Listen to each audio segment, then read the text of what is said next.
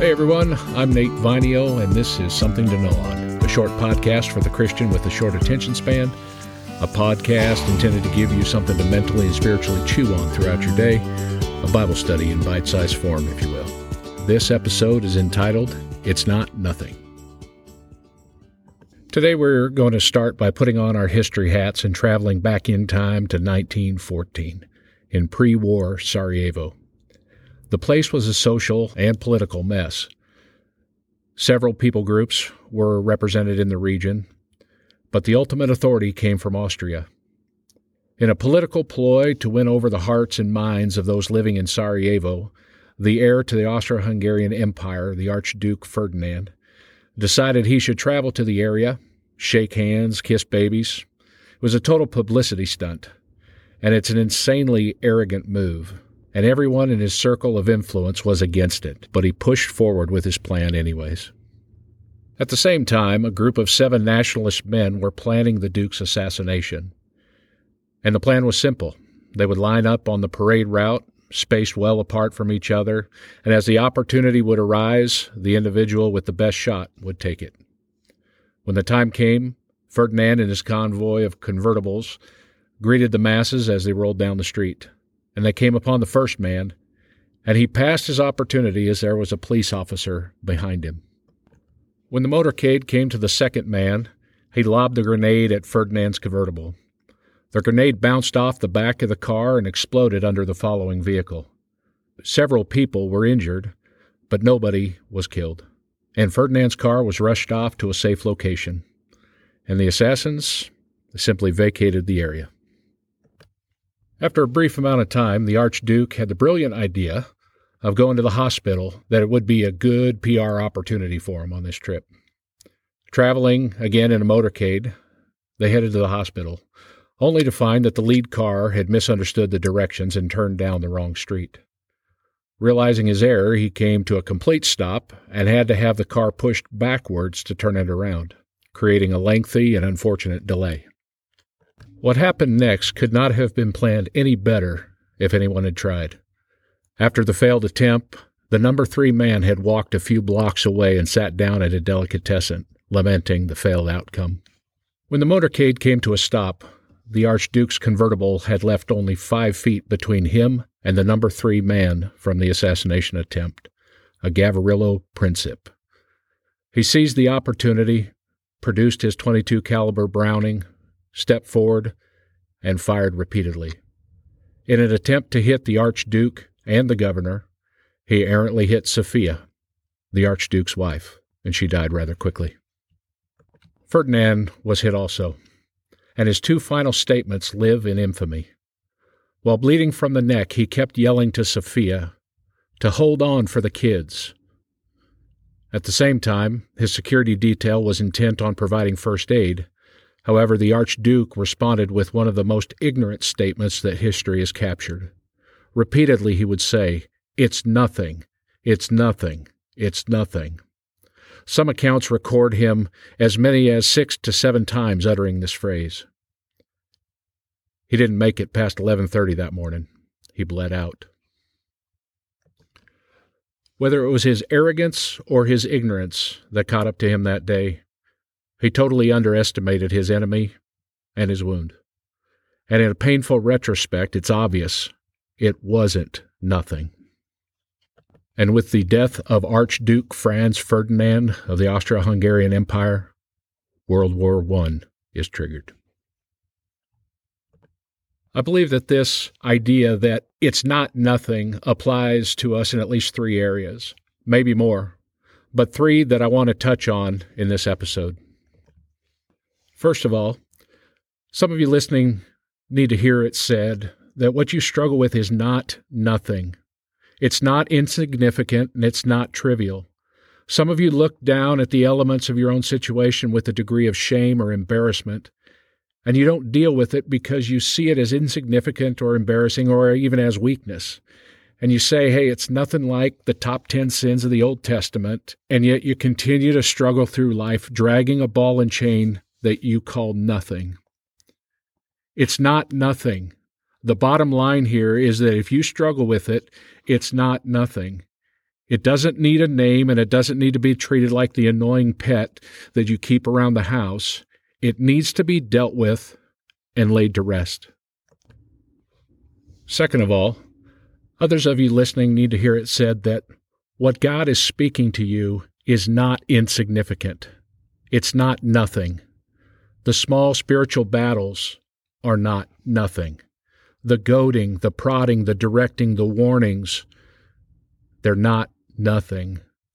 The calling to little things is not nothing. Kind of shooting from the hip here, but any chance anyone remembers the scriptural principle of uh, he who is faithful in little things will be entrusted with much?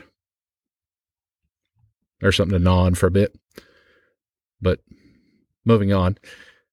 At its core, the dynamic of following God's leading, His voice, His promptings, those gentle nudges, not to mention a straight up direct instruction in the Bible, comes down to a crazy word we call obedience. And it's not nothing. It's so serious a situation that God says to obey is better than sacrifice.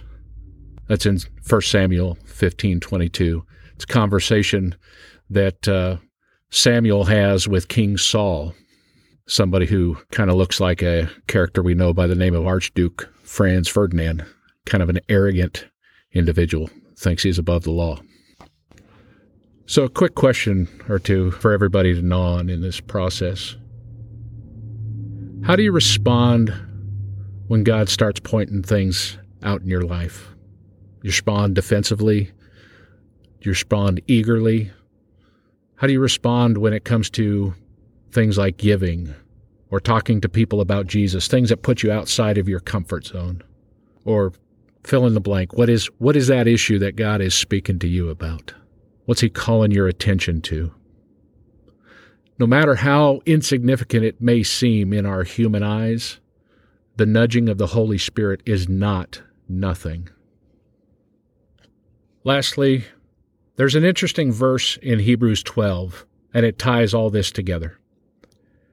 It's verse 1, and this is read from the Amplified Version, by the way. Therefore, since we are surrounded by so great a cloud of witnesses who have, by faith, testified to the truth of God's absolute faithfulness, we're stripping off every unnecessary weight and the sin which so easily and cleverly entangles us. Let us run with endurance and active persistence the race set before us, looking away from all that will distract us and focusing our eyes on Jesus. I want to focus on a few words and phrases in this verse as it pertains to this idea of it's not nothing.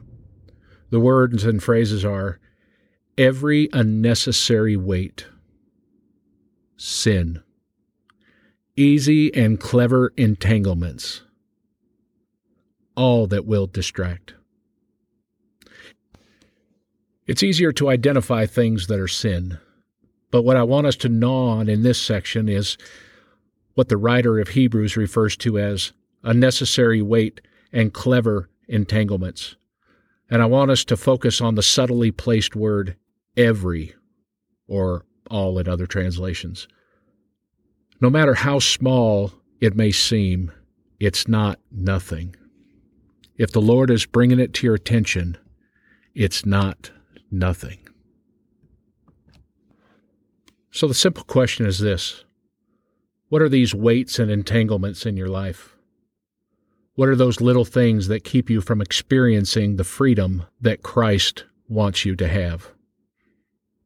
What are the little things that push you towards sinful habits? Not the sinful habit, but what are the things that push you towards that habit?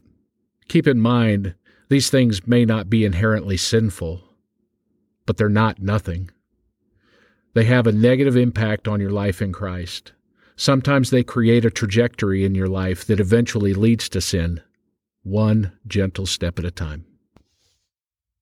This isn't a new concept. Jesus dealt with it in Mark 9 when he said, If your hand or your foot causes you to sin, to cut it off, or if your eye causes you to sin, to gouge it out. Is a hand sinful? Is an eye evil? Not in the least.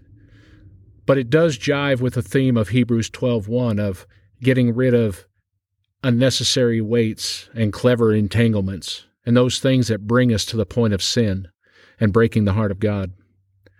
Not to mention the possibility of costing us our eternity or keeping us from experiencing all that God has for us while on earth. Anyhow, it's not nothing. They may be little things, but they most certainly have the potential to be fatal. The little fentanyl, a little arsenic, a little lust, a little look, a little jealousy, a little greed, a little anger, a little sip, a little cut, a little comment, a little sin. It's not nothing. These things are spiritually deadly, and frankly, it's arrogant to think otherwise. If the all knowing, ever present God takes the time to bring it to our attention, it's not nothing. In fact, it's a huge act of love. God is bringing things to our attention that jeopardize our eternity and our relationship with Him. And that isn't about heaping guilt upon a person, it's about dealing with those things that hinder our relationship so it can flourish. Whatever it is, it's not nothing. This has been something to gnaw on. I want to thank you for listening. And we hope and pray that this spurs you forward in your relationship with God to know Him firsthand. Until next time, God bless.